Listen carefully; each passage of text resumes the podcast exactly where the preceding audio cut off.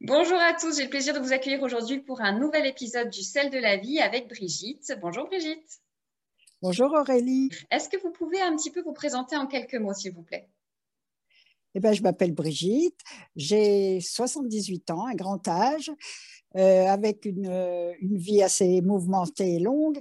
Donc, je suis, je suis une mère de famille de deux filles qui ont elles-mêmes eu deux enfants chacune. Donc, j'ai quatre petits-enfants. Alors, Brigitte, dites-nous un petit peu, euh, qu'est-ce qui s'est passé dans votre vie à l'âge de 24 ans? Il y a eu un premier événement. Oui, ben, je me suis mariée à 23 ans. J'ai euh, attendu un enfant pendant six mois et à six mois, il y a eu une interruption de grossesse euh, due à l'enfant qui n'était plus vivant.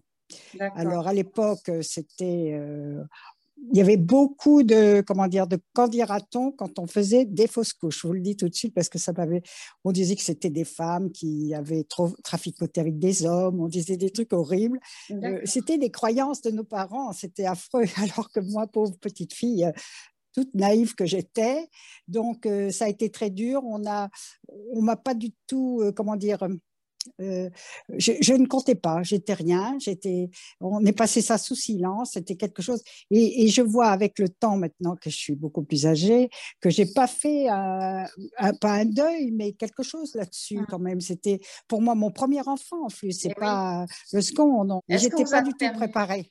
Ah, d'accord. Est-ce qu'on vous a permis de, de, voir ce, bébé? Parce que six mois, c'est quand même euh, ah, déjà non, un bébé. Non, non, non. Non, non, non. Et j'ai même pas su, nous n'avons même pas demandé le sexe parce que euh, à l'époque, il n'y avait pas beaucoup de communication verbale avec les gens et on a cru bien faire et on nous a simplement dit on l'a ondoyé. Donc c'est un genre de baptême pour euh, voilà mm. et c'est tout. Mais je pense que c'est un garçon. Je ne sais pas. Voilà. Est-ce qu'il figure sur le livret de famille? Non, non, pas du tout. Ça ne se faisait pas. Tout ça, c'était ce qu'on fait maintenant. C'est complètement. Euh, oui. maintenant, on est obligé de le déclarer. Et non, non, non, rien du tout. Alors, comme ça comment, comment vous avez fait face à, ça, à cette épreuve? Parce que c'est votre première enfance et c'est très difficile. Ben, oui, euh, vous savez, à l'époque, comme je répète toujours, on ne disait rien, on ne posait pas de questions sur euh, tout ce qui était intime, tout ça. C'était euh, tabou. Enfin, euh, personne répondait, puis même on posait même pas de questions parce qu'on savait pas. Alors peut-être que ça m'a aidé cette naïveté, cette ne pas savoir. Je pensais que c'était comme ça. Et puis voilà. Et après, j'ai attendu Charlotte, ma fille Charlotte, et j'ai eu aussi des, des pépins. C'est-à-dire que quand elle est, elle est née, il y a eu aussi un problème, c'est qu'elle a mis très longtemps à respirer, donc on ne me l'a pas donnée, on l'a portée tout de suite à l'hôpital et, et je ne l'ai même pas touchée. Donc cet enfant, à l'époque, maintenant on sait tout ça, mais moi je ne le savais pas, donc je suis restée euh, sans cet enfant que j'attendais après ce problème. Et elle m'a, depuis toute petite, elle m'a toujours rejetée parce qu'inconsciemment, elle s'est sentie abandonnée. Parce qu'elle est mhm. restée quand même six semaines à l'hôpital sans avoir touché de, sortir de l'enfant. C'est quelque chose qu'on ne ferait plus maintenant. Jamais, jamais. Mhm. Mais on ne savait pas. Et, ma, fille a été assez difficile petite. Et je pense, je l'analyse maintenant en pensant qu'elle elle, elle disait que mon mari, c'était formidable et que moi, je ne devrais pas exister. Alors justement, à l'époque, sans, ce dialogue, sans, sans toute euh, voilà, cette communication qu'on peut trouver maintenant sur Internet, etc., comment vous, comment vous avez fait face à ces épreuves? Alors, j'ai suivi pendant dix ans avec une femme qui faisait la méthode Schulz, qui est une méthode allemande, je ne sais pas si vous connaissez, c'est un peu de la sophrologie. Hein. Mm-hmm. Euh, donc, euh, ça m'a beaucoup aidé et ça m'a beaucoup aidé aussi de ma du connaissance de moi-même mm-hmm. parce que je parlais pas. Alors elle m'a fait parler, elle m'a mis en relaxation. Enfin, c'est une technique très bien euh, qu'on fait maintenant. On fait des choses comme ça. C'est pas des, des, psychothérapies, mais ça m'a beaucoup beaucoup aidé. Voilà. D'accord. Et ça aussi. Euh, euh, un parcours de vie comme, comme un peu tout le monde, hein, j'ai envie de dire, mais avec des épreuves plus ou moins difficiles, mais voilà, chaotique, avec voilà. ça. Et, et en plus, une époque où voilà, c'était euh, c'était tout autre, le développement personnel. Ah oui, oui, oui.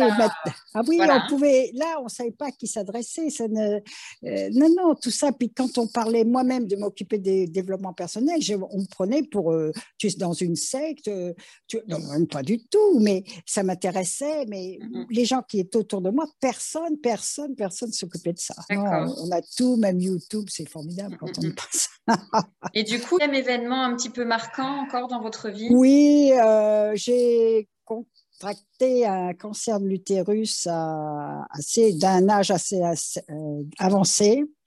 Et là, euh, ayant toutes ces connaissances, parce que j'étais beaucoup, j'avais 60, c'est assez tard, mais je l'ai eu à ce moment-là, euh, j'ai dit oui à la vie parce que j'avais lu plusieurs livres sur le oui à la vie, qu'il faut jamais dire non parce que quand on résiste, ça, ça augmente. Donc, même si ça vous plaît pas, ça veut pas dire qu'on ça se plaise, mais le oui à la vie, euh, et je vais faire des actions pour. Voilà. Et j'avais très, euh, toutes ces, ce que j'avais appris m'ont servi à, à, affronter ce cancer avec euh, euh légèreté, je ne sais pas, mais ça m'a beaucoup, beaucoup aidé. Et je m'en suis sortie avec euh, bon, l'aide d'un magnétiseur qui a été formidable pour enlever la fatigue. Et je, je le remercie parce qu'il était toujours présent et c'est bien agréable parce que dans ces maladies, on n'arrive jamais à joindre qui que ce soit. C'est mm. connu.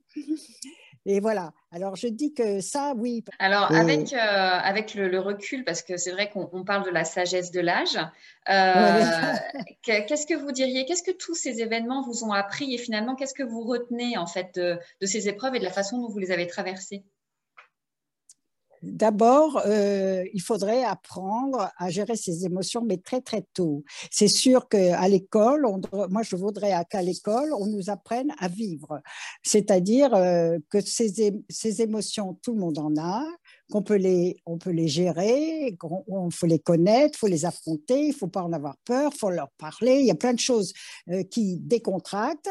Apprendre à, à, moins stresser parce que ce stress fait beaucoup de mal à tout le monde et, et même atteint la maladie après, hein, parce que ce stress qu'on qu'on essaye de contenir, euh, qu'on ne sait pas bien faire, tandis que maintenant, avec tout ça, on a une richesse euh, pour s'en sortir, mais seulement, il faudrait vraiment l'apprendre comme euh, qu'on l'ait au fond de soi et qu'on sache. La méconnaissance est terrible. Donc rendre les gens autonomes, alors finalement, ça serait de les oui, rendre autonomes, les autonomes sur la santé, sur le mhm. corps. Parce que mhm.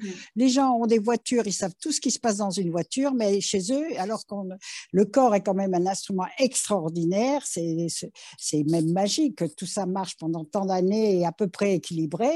Euh, pourquoi on va. personne, il y a beaucoup de gens, maintenant beaucoup plus, qui, on ne sait même pas. Mhm. Enfin, pas. Si on veut affronter la vie, il faut apprendre à, être fort, à, les frustrations à les, à les prendre. Nous, moi, j'ai pu tenir dans la vie, je vous le dis, parce que j'ai eu une éducation très sévère qui a fait que j'avais pas droit à la parole. Donc, je me suis peut-être euh, un peu mais ça m'a aidé. Je me dis qu'enfin, j'aurais une éducation trop laxiste comme on fait maintenant. On n'affronte pas le problème. Donc l'enfant, il sait pas et puis il devient de plus en plus difficile. Et, alors que, bon, je ne sais pas, il faudrait un mélange peut-être des deux. Donc, euh, si vous aviez, euh, pour conclure, un conseil à donner aux gens, ça serait justement d'être plus persévérant, d'être plus euh, combatif? Il faut vraiment, il faut se construire. Il faut se construire. On se construit que dans les obstacles, à la façon dont on prend les obstacles, à rebondir. Il faut toujours rebondir. Il y a toujours une solution. Alors bien sûr, si on est, euh, comment on appelle ça, euh, si on se plaint tout le temps, eh ben on n'avance pas. tout le monde cherche à se plaindre parce qu'on a l'impression qu'on va trouver quelqu'un qui va vous, vous, écouter. Non, ça sert à rien. Bon, qu'est-ce que je fais avec ça? Euh, J'ai telle telle solution. Bon, peut-être ça va me demander du travail, mais après, dans chaque épreuve, il y a un cadeau. Dans chaque épreuve, il y a un cadeau, c'est-à-dire sur le coup.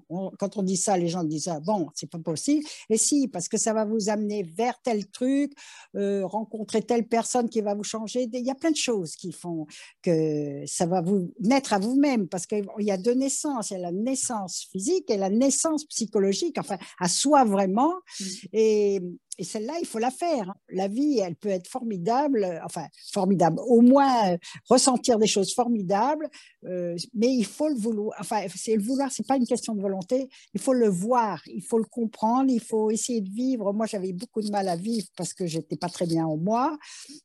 J'ai découvert ça très tard, de prendre le plaisir à des choses. Par exemple, moi, je n'allais pas m'acheter un gâteau euh, alors que j'étais très gourmande. Je me disais, mon Dieu, toujours euh, parce qu'on est d'éducation, ça se fait pas. Euh, qu'est-ce que tu vas faire Tout ça. Alors qu'en fait, un jour, tu, on, se dit, tiens, je me permets d'aller m'acheter un gâteau et de prendre plaisir à le manger. Parce qu'on avait l'impression d'être en faute. On était coupable de tout. C'était fou, ça. Finalement, c'est les petits plaisirs de la vie. Il ne faut pas forcément chercher des choses immenses. Vous savez, la, la maître mot, c'est la simplicité. La par la simplicité, on attrape Dieu.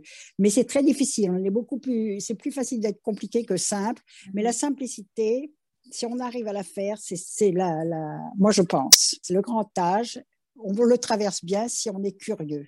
Il faut jamais s'arrêter d'apprendre, de, de s'émerveiller, parce que sans ça, c'est, il faut pas croire que la retraite c'est la meilleure façon. On est quand même en dernière étape de sa vie.